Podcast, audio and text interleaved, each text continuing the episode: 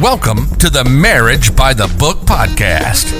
Whether you have a great marriage or one that needs improvement, this is the show for you. Since 1994, we've used biblical principles to help hundreds of couples just like you find relationship success.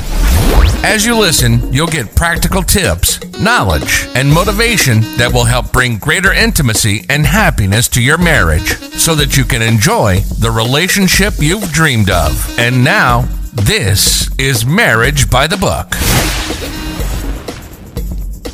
Hello, and welcome back to the Marriage by the Book podcast. I'm Rick Porterfield, and uh, we've been talking about the problem in relationships. And what we're doing here is working our way through uh, the actual classes, the the sessions that Rebecca and I would take a couple through if we were working with them one on one. And I think this will really be a help to you, whether your marriage is great or whether your marriage might need help. This will be a real help to you. I mentioned this before, but we've actually seen when when both people in a couple will do what we're telling them to do, you know, from the word, not because it's Rebecca and me. It's because we're showing them what the Bible says about relationships. And as James chapter one says, if we'll do the word, we're, we're going to succeed. Okay. It's the doers of the work that are blessed in what they do is what it says in James chapter one. So this is what's going to work for you. So anyhow, um, we've been talking about the problem in relationships, which is self-centeredness. And uh, today I want to talk about some of the characteristics of self-centeredness. I'm going to try to be really brief with this because I want to get to some other things. I could talk about this for uh, an hour, but I don't want to do that. So anyway, some characteristics of self-centeredness. So how important an issue is this really? You know, we've had people tell us, well, I'm not self-centered and they're wrong. Usually that's a red flag right there. Man, you're self-centered. Or some people telling us, well, so what? This isn't a big deal. It's like they don't get it. But self-centeredness is a big deal. So it's important for us to see how important this issue is. And in Matthew 22, 36 through 40, somebody asked Jesus a question. They said, teacher, which is the great commandment in the law? Okay. You know, Jesus didn't even go to the Ten Commandments. Jesus said to him, You shall love the Lord your God with all your heart, with all your soul, and with all your mind. This is the first and great commandment, and the second is like it. You shall love your neighbor as yourself. And then he says this amazing thing. On these two commandments hang all the law and the prophets. That's verse 40. So, okay allow me to, let's reason together, right? So, you know, the greatest commandments are basically commands to, to not be self-centered, but to be other-centered. He said, you know, to love God first, to love others second, put God first, put others second. That's the importance of uh, of this thing. Okay, how, I'm talking about how, how important an issue is this really? Well, the importance of it is that this is the greatest commandments. And Jesus said there on those two commands hang all the law and the prophets. Basically, the greatest commandments are commands not to be self-centered, but to be other-centered, to love God and other people. Okay. And on that, hang all the law and the prophets, he said. Now that's amazing to me because that's the entire Old Testament was written to try to get people to do things God's way and not their own way, to not try to be lovers of self, self-centered, but to be other-centered. Okay. So we really have one law in the new covenant and Romans 13, 8 through 10 shows us this. It says, I'm going to read this to you. Owe no one anything except to love one another. For he who loves another has fulfilled the law. For the commandments, you shall not commit adultery, you shall not murder, you shall not steal, you shall not bear false witness, you shall not covet. And if there is any other commandment, are all summed up in this saying, namely, you shall love your neighbor as yourself. Love does no harm to a neighbor, therefore love is the fulfillment of the law. Okay, the word neighbor there means someone who's near you. So that would be your spouse, certainly. So you work no harm to those near you. Okay. Yeah, love isn't selfish. Love gives. And then you know, after love is given, what does love do then? It gives. And after it's done that, after it's given and given, then what does love do? It gives. Okay. That's what love does. It just gives for, for, you know, John 3, 16, for God so loved the world that he gave, you know? And here's the thing. We all deal with self-centeredness. Uh, I referred to this scripture in the first session on self-centeredness, and but I'm going to read it to you now. Isaiah 53 verse 6 says, We each like sheep have gone astray, each to his own way. Okay. We each like sheep have gone astray, each to his own way. everybody's done this. We've all gone to our own way. That's talking about self-centeredness. And really the day that we think we've beaten self-centeredness is the day it's whipped us. So this is how big a deal self-centeredness is. We all deal with it. We've all gone astray. But if we can, again, turn off this spigot, okay, that's causing arguments and quarrels in our relationship, that's causing the problems, if we can turn this thing off, we can greatly enhance our relationship. So that's the importance. That's how big a deal this is.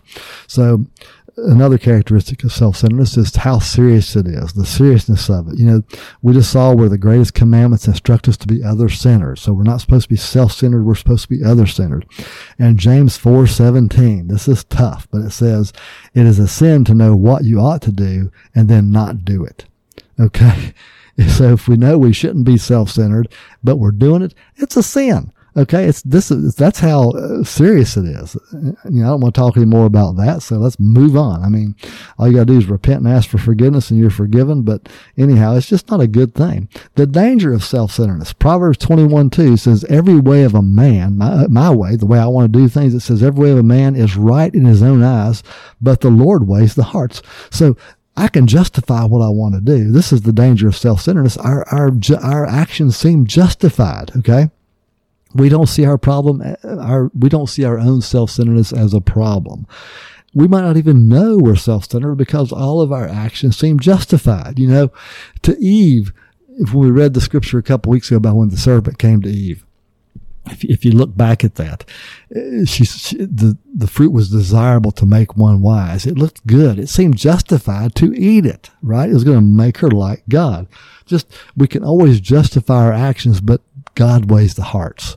What, what's our real reason? Is our reason for doing what we're doing to serve others or is it to really serve ourselves? And we want to make sure, we want to check ourselves and make sure we're not serving ourselves, that we're serving others. Okay. Um, anyway. So another uh, um, characteristic of self-centeredness is it is deceptive. Okay.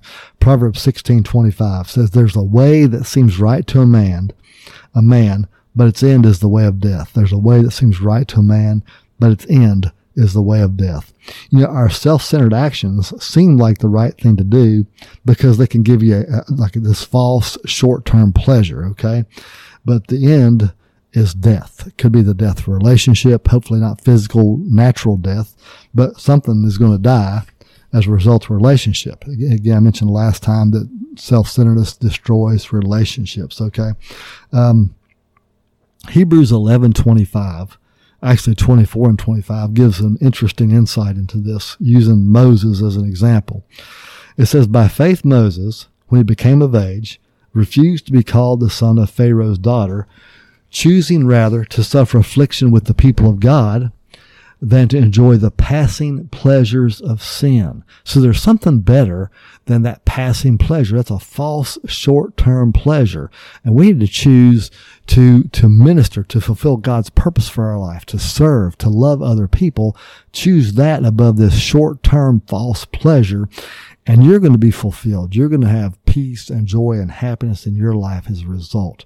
So, you know, um, that one is basically that self-centeredness is deceptive because it can give you this, this short term, short lived joy. Okay. And it's just really not worth it. You know, the world's attitude tends to be that whatever feels good is okay. And that's not necessarily true. you know, I know there are a lot of illegal drugs and things out there that feel good, but they can really wreak havoc in your life if you give yourself to those things. So anyway, 1 Timothy 5 6 from the Amplified Classic Version says this Whereas she who lives in pleasure and self gratification, giving herself up to luxury and self indulgence, is dead even while she still lives. Okay, she's the example of a woman, but this would apply to a man as well. And it's talking about a, a person who's just giving themselves over to self centered desires. Uh, let me read it again. Whereas she who lives in pleasure and self gratification, giving herself up to luxury and self indulgence, is dead even while she still lives. Okay. So that's not much of a life. You know, again, self centeredness can kind of meet your needs for the short term or whatever, but in, in the long run, it's not going to be good for you. And it says that you're dead even while you still live. Okay. Self centeredness just isn't going to lead to true joy and happiness It's a pla- passing pleasure at best. And again, we were, we were created to be about other people. Okay. All right. I want to talk real briefly here about the burden. Okay. And I, I get that word, that phrase, the burden from 1 John 5 verse 3. It says this, for this is the love of God that we keep his commandments and his commands are not burdensome. Okay. Now, we said, said earlier that the New Testament command is to love other people. And it says here that his commands aren't burdensome. Now, when I think about loving other people, let's talk about our spouse, for example. Okay. When I think about my marriage, I think about maintaining my marriage. I think about working on my marriage. I need to maintain it. I need to work on it. Okay. It requires effort. That implies a burden. All right. It says here that his command, so this command to love others, it's not a burden. So where's the, there's a disconnect here. Are you seeing it? There's a disconnect here.